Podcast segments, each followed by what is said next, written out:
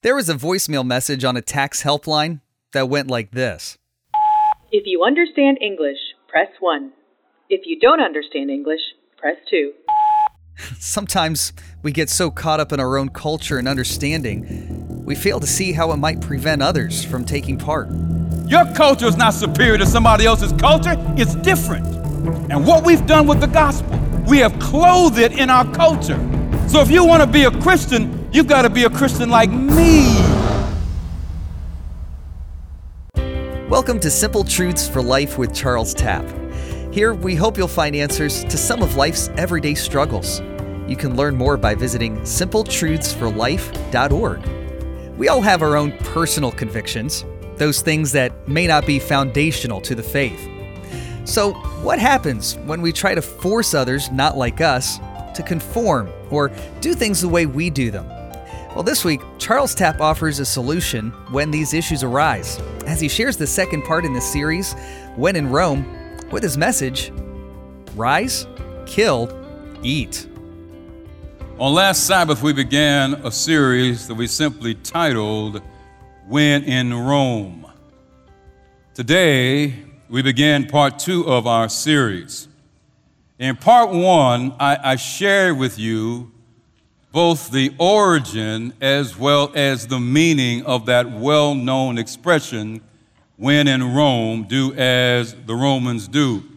And we discover that its earliest origin is found in a letter written by St. Augustine in 390 AD to the Bishop of Rome, Januarius.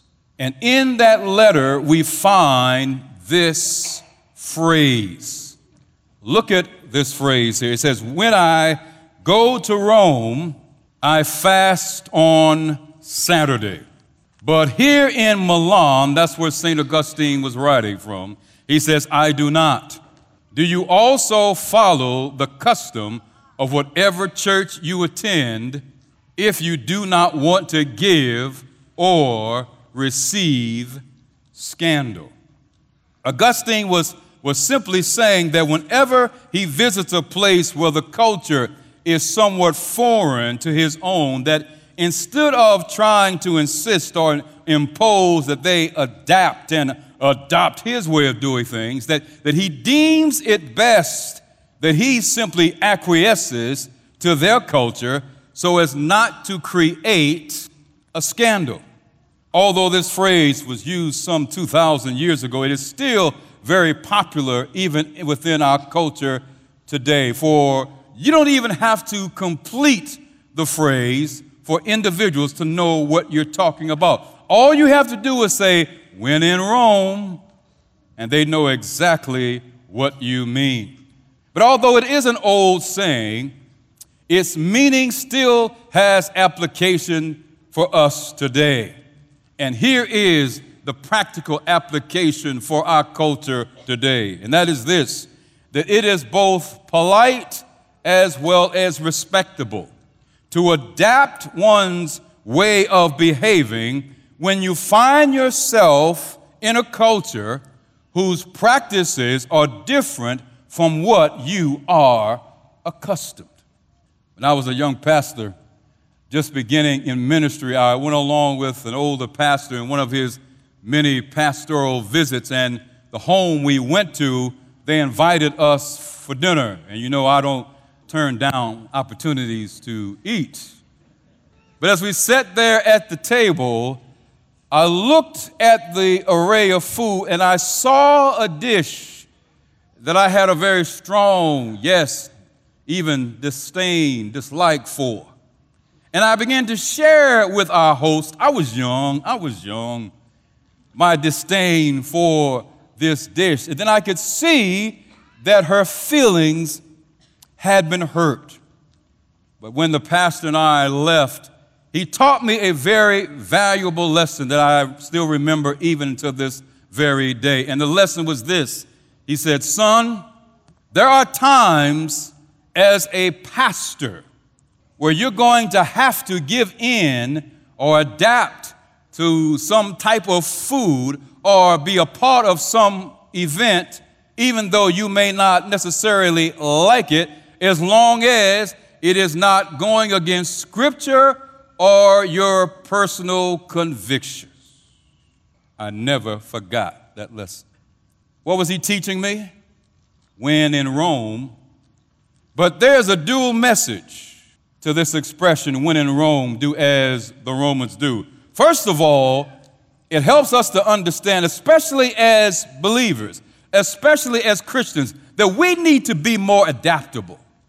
We need to be more flexible as Christians, especially if it doesn't go against Scripture or our own personal consciousness. The other thing that we need to understand as believers that we can extricate from this phrase is simply this it is not my job, nor is it your job to force anyone to be like us. See, we don't have a problem with that when someone tries to force us to be like them. But the challenge we have, we try to force others to be like us. This is the message that Paul gave to the believers at Rome. Turn to Romans chapter 14, verses 1 to verse 3. For Paul here was dealing with certain issues that had the potential of causing conflict, disharmony within the body of Christ. Look at what it says Receive one who is weak in the faith, but not to disputes over doubtful things. For one who believes he may eat all things, but he who is weak eats only vegetables. Let not him who eats despise him who does what? Not eat. And let not him who does not eat judge who eats, for God has received him. What is Paul's message here? That when it comes to these issues, and he already said what these issues were, these doubtful issues, things that Scripture neither commands nor forbids, things that potentially can disrupt the unity and peace within the body of Christ. Paul says when it comes to these issues, don't make them issues. In other words, as one pastor once told me, agree to disagree, but not to be disagreeable over these doubtful issues. Issues that for you are a matter of conscience, issues of your personal preference and conviction, issues that are matters of indifference, issues that are man made but not God ordained. Which is a good way to transition to our scripture lesson for today. Go back to Acts chapter 10, this time reading verses 9 to verse 13. The next day, as they went on their journey and drew near the city, Peter went up on the housetop to pray about the sixth hour. Then he became very hungry and wanted to eat. But while they made ready, in other words, while they were getting the food ready, he fell into a trance and saw heaven opened and an object like a great sheet bound at the four corners descending to him and let down to the earth. Verse 12. In it were what? All kinds, all kinds of four footed animals on the earth, wild beasts, creeping things, and birds of the air. Look at verse 13. And a voice came to him Rise, Peter, kill and eat. Now you've got to understand the background, the context to this. There was a Roman centurion by the name of Cornelius from Caesarea who also received a vision around this same time where God told him to take some men and send them to Joppa, some 30 miles where Peter was, and, for, to, and to have them to tell Peter to come to him and he would tell him what to do. But as Cornelius and his men were drawing closer to Joppa, scripture says Peter himself was caught up in vision. And what was Peter's vision? That an object that looked like a sheet had come down from heaven to the earth, and each corner was bound or was tied, so it was hanging like this. And there were all kinds of animals, all kinds of creeping things in that sheet. It is interesting that three times God gave this vision to Peter. There is something about the number three when it comes to Peter's relationship with God. For it was three times Peter denied Christ.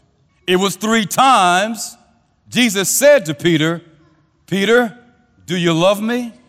And now, three times, God gives this same Peter this vision. You can say that's coincidence. I don't think it was. I think that God had a way of speaking to Peter that Peter understood that this was from God. Amen? And that's one of the things I love about God. He has a way of speaking to me. He has a way of speaking to you that may not be the way He speaks to me, but you know that is God speaking in your life. But what was Peter's response? Acts 10 14 and verse 15.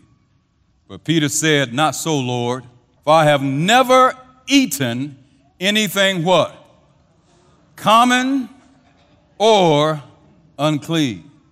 And a voice spoke to him again the second time What God has cleansed, you must not call common.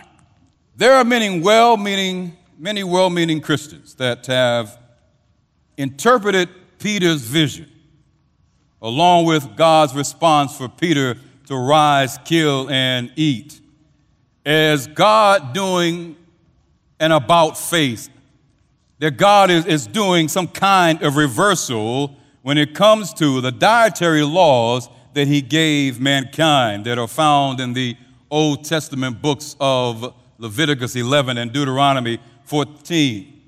For in these two chapters, listen to me, God gives clear criteria for what determines which animals are good for human consumption and which animals are not good for human consumption. And that's important. For instance, in Leviticus 11, God forbids man to eat such things like camel. Had a camel lately? Or hare, otherwise known as rabbits. How about this one? The swine, aka the pig. Not only does he say don't eat it, he says don't even touch it. When it comes to fish, stay away from catfish, stay away from shrimp. I know some of you listening to me on radio, you're having a challenge right now most insects, and the list goes on and on. But those who are listening by radio, at the end of the broadcast, we have a special offer we want to give you absolutely free to help you understand this better. Amen? God says, stay away from these things. What I find interesting is that some people say, well, that's just for the Jews.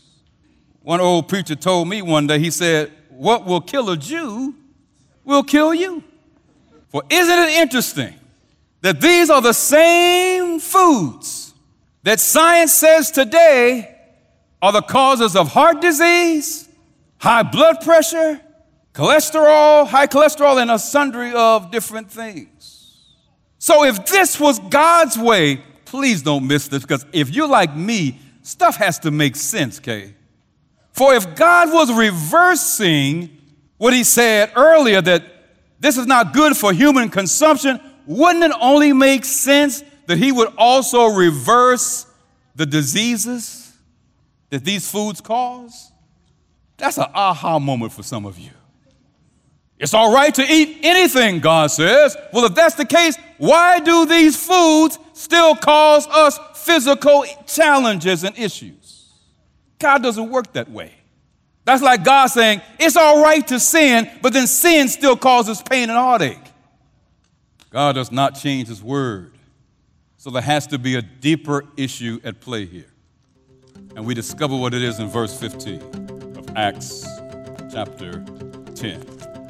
And a voice spoke to him again the second time What God has cleansed, you must not call common. You're listening to Simple Truths for Life with Charles Tapp and part two of When in Rome. And if you're enjoying this message or you'd like to find others like it, you can find out more by visiting simpletruthsforlife.org. We'll conclude with the rest of his message right after this. Man, when I think about WGTS, I think about family, and uh, WGTS lift me up. The whole crew has truly been a blessing in my life, and um, I'm forever grateful for WGTS and what they do for myself and for the community. Support makes a difference. I always uh, encourage people, like, you want to listen to something to be encouraged when you're going through a tough time, turn to 91.9. Um, they'll definitely uplift your spirits. And uh, especially in the trying time we're in right now in society. Working together to impact the nation's capital. We are family. And I am forever grateful for, for the WGTS family because that's exactly what it is, family. And we get to be a part of that as listeners, which is, which is amazing. Listener funded. WGTS 91.9. Always encouraging. At 88.3 on the Eastern Shore. This is Simple Truths for Life, and it's easy to get caught up in our own culture and understanding that we sometimes don't think how our convictions or prejudices might be preventing others from taking part. Charles Tapp offers a solution as he continues with his message When in Rome, rise, kill, eat. Peter says he can't eat what is common or unclean, even if he's hungry. And the Bible says he was hungry while he was waiting for the meal to be prepared. And why is that? Why is it that, that when God responds to what Peter said, he only brings up the issue of what is common and not the issue of what is unclean? Because common and unclean are two completely different things altogether.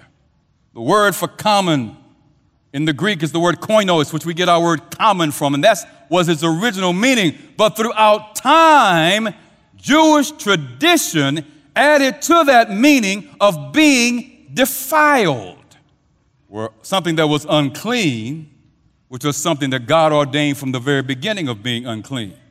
So unclean means God says it's unclean. According to Jewish tradition, what is common or defiled is what Jewish tradition says is common or defiled. Please don't miss that distinction. The idea of defilement in the Jewish culture, they believe that when something that was clean, whether it be a pot, whether it be a, an animal or a person who came into close contact with something that was declared unclean by God, then that would take that thing which was clean and make it common or defiled. So, in essence, defilement had nothing to do with what God said.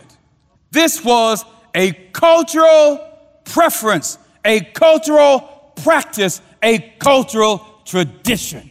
And that's why God dealt with what Peter said because he wanted to put it in his mind. You don't determine what is defiled, and you don't determine what is unclean. That's my job.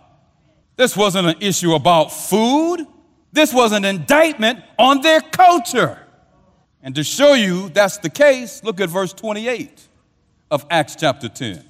Then he said to them, This is talking about Peter, you know how lawful it is for a Jewish man to keep company with or to go to one of another nation, but God has shown me that I should not call what? Any man common or unclean. So for those who read this and say, well, God says that all the food that was originally designated as unclean, God now says clean. Peter doesn't even say that. Peter says, God, through this vision, showed me I don't have the right to call anybody unclean.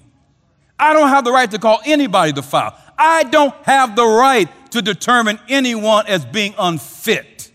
In other words, God was saying to Peter, and God is saying to his church today, we don't determine the standard for righteousness.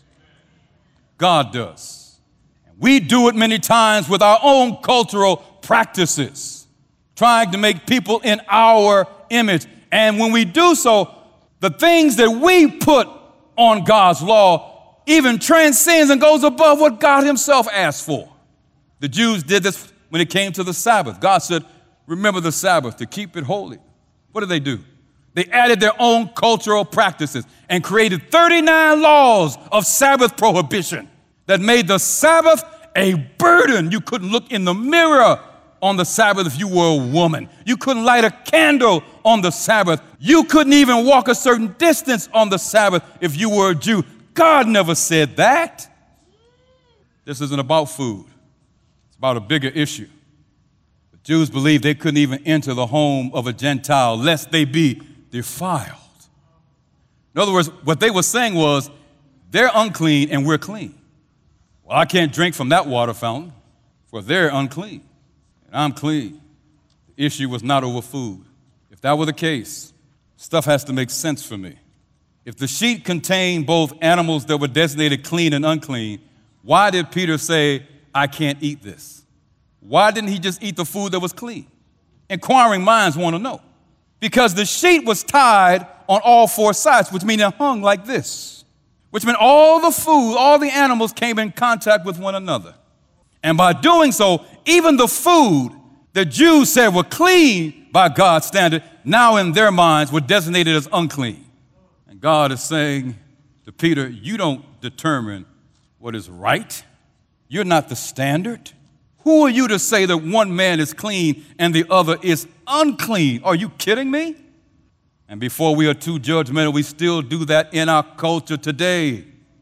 How dare you look down on someone else because they're from a different culture than you are? For they speak differently, they dress differently, their cultural practices are different from yours. How dare you think you're superior? That's ethnocentrism. Your culture is not superior to somebody else's culture, it's different. And what we've done with the gospel, in giving people the gospel many times, we have clothed it in our culture. So if you want to be a Christian, you've got to be a Christian like me. But where does it say that? Show me, show me. Where, where, where is that in God's word? Show me where it says I have the word suit and tie. Show me, show me. Show me. You know, when summer comes, I wear my barongs. I wish I had one today.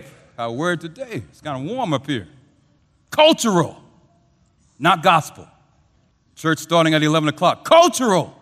It can start at 3 o'clock. Cultural, not gospel.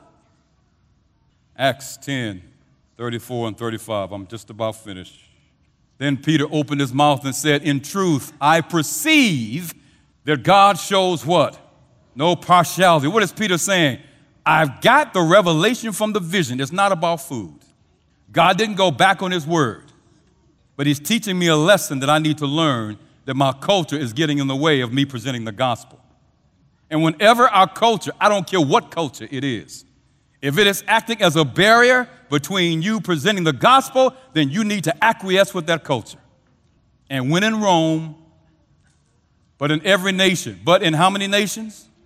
Every nation. Whoever fears him and works righteousness is accepted by him. Whoever in every nation, every culture. If I invite Jesus into my heart, and accept the gospel, that's all I need. Don't tell me I need to wear what you wear. You want to eat vegetables only? God bless your soul. Not me. Some of you are saying, We know, Pastor, we know. Not me. Oh, no. But I'm not going to keep you from eating your vegetables, Johnson. Eat your vegetables all you want, man. I'll eat some vegetables sometimes. Amen but I'm not going to eat it all the time. Thank God for the potluck this afternoon. What is Paul saying here? What is the message that God has given to Peter? Only God has the right to set the standard for what is pleasing in his sight, not man. Only God. When it comes to man, there is no unclean and clean. There is no superior and inferior. My last passage I'll leave with you today Galatians chapter 3, Some of you already know where I'm going. Verses 27 to 29. If this isn't clear, I don't know what is. For as many of you as were baptized into Christ have put on Christ, meaning you've put on Christ and his characteristics. It's having the mind of Christ. That's what Paul talked about in Philippians chapter 2. And because you're now in Christ, there is neither what? Jew nor Greek. It could have easily said, there is neither clean nor unclean. There's neither slave nor free. Uh oh. There's neither male nor female. Wow. You mean we're not superior men? Wow. Maybe we think we are because we may be stronger physically, and we use that physical strength not to lift up but to tear down. I'm just saying. The invitation of the gospel was never intended to be reserved for only one group of people, regardless of their culture or your caste. It's made available to anyone who invites Jesus in. Question we need to ask ourselves what are the cultural practices and preferences that I have been holding on to that are acting as a wall, acting as a barrier from keeping people from accepting the gospel? Lest we forget, as it relates to the gospel, Christ is first. Without Christ, there is no gospel. I need to go inside and search my heart and go, God, what practices, what traditions am I holding on to that I'm trying to enforce or inflict into somebody else's life so that they can become a Christian like me? Foolishness. Christ is the standard, not you, not me. So if my man made tradition, regardless of how long I've been practicing it, serves as a barrier to the gospel of Christ, I need to pray that Christ like the walls of Jericho, will tear them down. Regardless of how stringent my culture is or my practices are. When in Rome means I need to acquiesce when it doesn't go against my conscience or scripture. It doesn't mean when in Rome, make the Romans be like me. My prayer for God's people today is that we will bring this to an end Stop fighting over issues that Scripture neither commands nor forbids. See it for what it is a cultural practice or tradition, man made, not God ordained. Let's focus on what God ordained. And I think if we put our attention there, we'll do something. Because what did He ordain? To love the Lord your God with all your heart, with all your soul and your mind, and your neighbor as yourself. That's what He ordained. If I truly love my neighbor as I love myself, it means if it doesn't go against scripture or my personal conscience, I need to acquiesce when I'm in Rome. But when I'm back in Milan, I'm going to have more than vegetables. Amen. Praise God.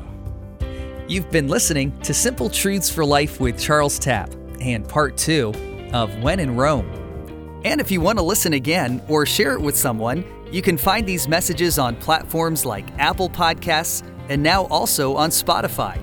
Or visit us online at simpletruthsforlife.org. Now, here's what we're working on for next week. Well, even though there was no rest for the weary in Christ, even in death, even in the tomb, it's because of what he did on that cross, what he did by lying in that tomb, what he did when he came out of that tomb. You and I can now experience the rest of our lives. You won't want to miss this message No Rest for the Weary. Well, thanks for listening, and we hope you'll plan to join us again next week for more simple truths for life.